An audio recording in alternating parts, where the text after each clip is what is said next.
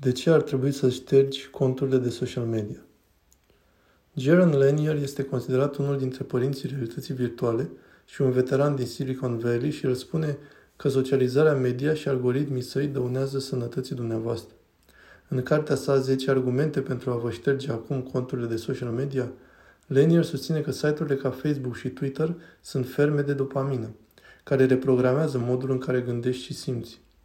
El spune că social media provoacă și instabilitate politică și că schimbă economia globală în rău. Jerome Lanier mi se alătură acum din Seattle, Washington. Este informatician, inventatorul VR-ului, chiar și compozitor de muzică clasică. Jerome Lanier, mă bucur să te avem aici în emisiune.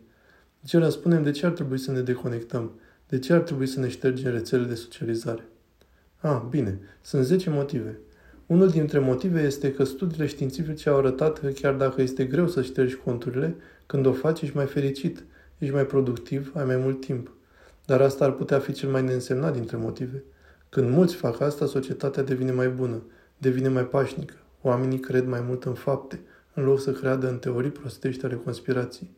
Ceea ce este uimitor este că această tehnologie singură pare a fi înrăutățit fiecare aspect al vieții, dar de vreme ce suntem cu toții dependenți de ea, E greu să ne dăm seama de asta. Unul dintre marile avantaje ale slujbei mele e că pot citi o carte și apoi să vin și să vorbesc cu echipa mea și să spun am citit această carte, e fantastică. Ar trebui să luăm legătura cu acest autor. Și exact asta s-a întâmplat cu cartea ta. Am citit-o cam acum o lună. În timp ce o citeam, am postat ultimul meu tweet, acum cam o lună, și am spus, băieți, acesta s-ar putea să fie ultimul meu tweet. Deoarece cartea e atât de convingătoare, argumentele erau atât de puternice, Așa că nu am mai scris nimic pe Twitter de o lună. Nu am mai intrat pe Facebook, pe Instagramul meu, le-am lăsat inactive. Nu le-am șters încă, dar am găsit cartea foarte convingătoare. Acum s-ar putea să fiu un convertit, nu știu. Sunt într-un fel de fază intermediară. Sunt de acord că am citit mai mult în ultima lună. Am citit o mulțime de cărți și am descoperit că pentru mine, personal, mi-a regăsit concentrarea. Am reușit să mă concentrez un pic mai bine. Fie și așa, dar e ceva puțin mai nefast despre care vorbești în cartea ta.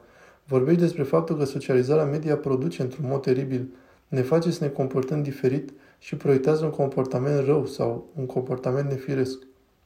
Acum ajută-mă să înțeleg și să explic asta în mod corespunzător.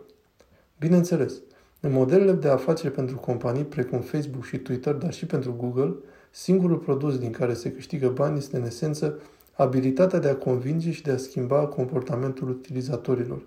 Așa că nu mai sunteți clientul acestor lucruri. Clientul e cel care face publicitate până la urmă, iar agențiile de publicitate cred că îți pot modifica oarecum acțiunile și gândirea și este un șiretlic. Nu înțelegi tot ceea ce ți se face. Sunt aplicați algoritmi foarte ciudați de modificarea comportamentului și toate datele care au fost luate sunt ceea ce alimentează acești algoritmi. Acum problema aici este că dacă ai o societate în care de fiecare dată când doi oameni fac ceva împreună, singurul mod în care este finanțat este din cauza unei a treia persoane care vrea să-i manipuleze, se ajunge la o întreagă societate optimizată pentru manipulare și retenie. Și astfel ceea ce face este să o deschizi pentru tot felul de actori răi, care să vină și să creeze diviziuni, să distrugă alegerile, să facă politica o nebunie. Și eu trebuie să spun că am văzut atât de multe exemple de acest fel, încât este o nebunie să mai negăm asta. Dacă te întreb cum a fost posibil ca organizații ca ISIS să devină atât de puternică atât de repede, E bine pentru că tehnologia social media este concepută pentru a amplifica exact cei mai răi oameni. Dacă vă întrebați de ce se întoarce violența în zone în care au devenit treptat mai pașnice, în zonele rurale din India și din sud-estul Asiei și în unele părți ale Africii, încă o dată vedem același fenomen social. Social media apare și apoi violența urmează. Sunt pur și simplu prea multe exemple de dat.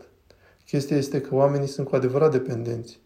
Dependența aceasta este din punct de vedere tehnic foarte asemănătoare cu cea a dependenților de jocuri de noroc.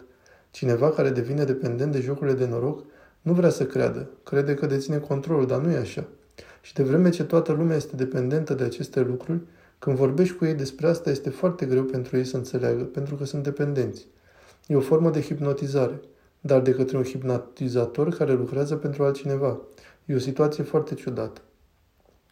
Bine, deci suntem dependenți, în regulă. Primim aceste puseuri de dopamină de la oameni care ne plac, selfie-urile, postările cu copiii noștri sau orice altceva, chiar dacă e bine intenționat. Suntem dependenți de propria noastră cameră de ecou și de oamenii care ne validează gândurile și de toate astea. Dar pe de altă parte și acesta este un punct crucial, fie că este Facebook sau Twitter sau Google și așa mai departe. Încearcă ei, în mod deliberat și nefast, să ne modifice comportamentul și să ne transforme în oameni dependenți și răi? Sau este doar un produs secundar al unor intenții bune care au mers prost?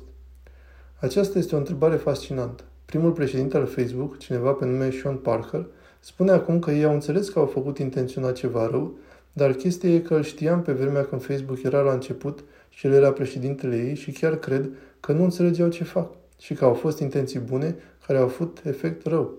Așa că asta mă lasă cu mister.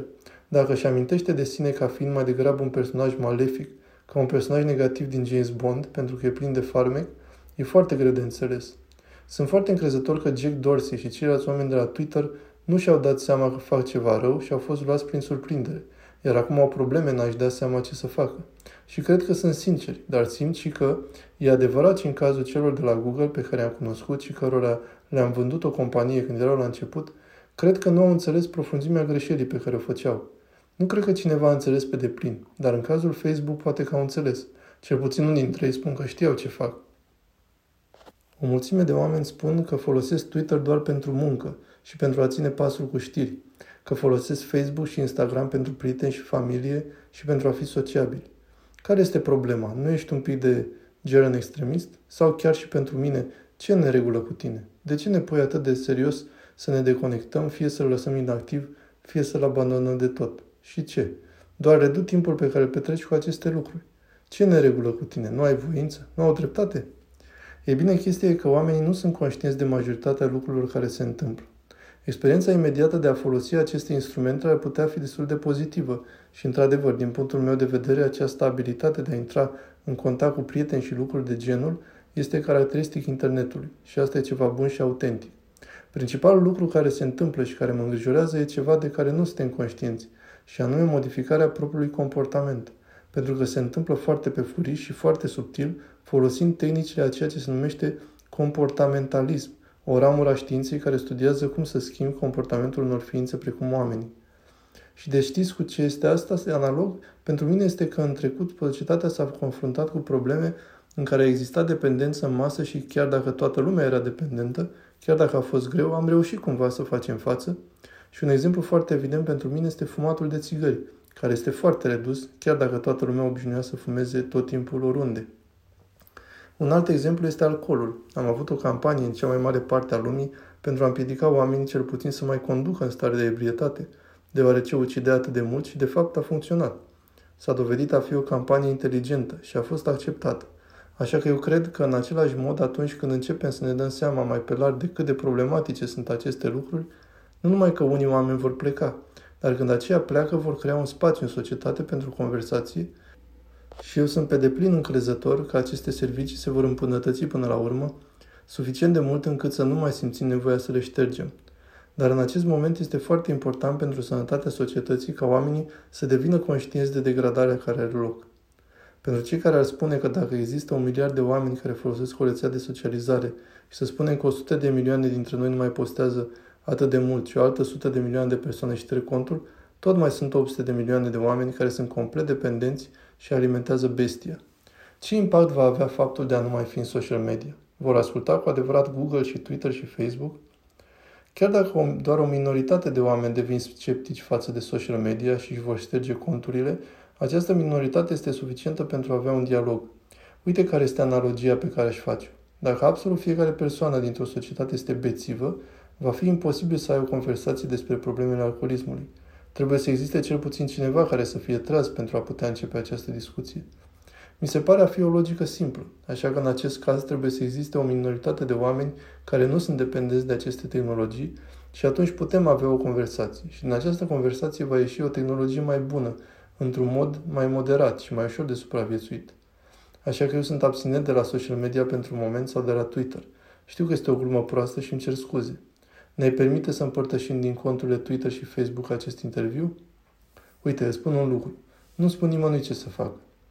Și în carte spun foarte clar și o repet de multe ori. Nu te cunosc și pentru cineva s-ar putea ca păstrarea conturilor social media să fie cea mai bună soluție. Nu e treaba mea să judec persoanele, dar este treaba ta să te cunoști pe tine.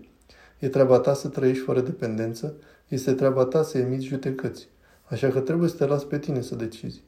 Vom împărtăși interviul. Jaren, a fost o plăcere să vorbesc cu tine.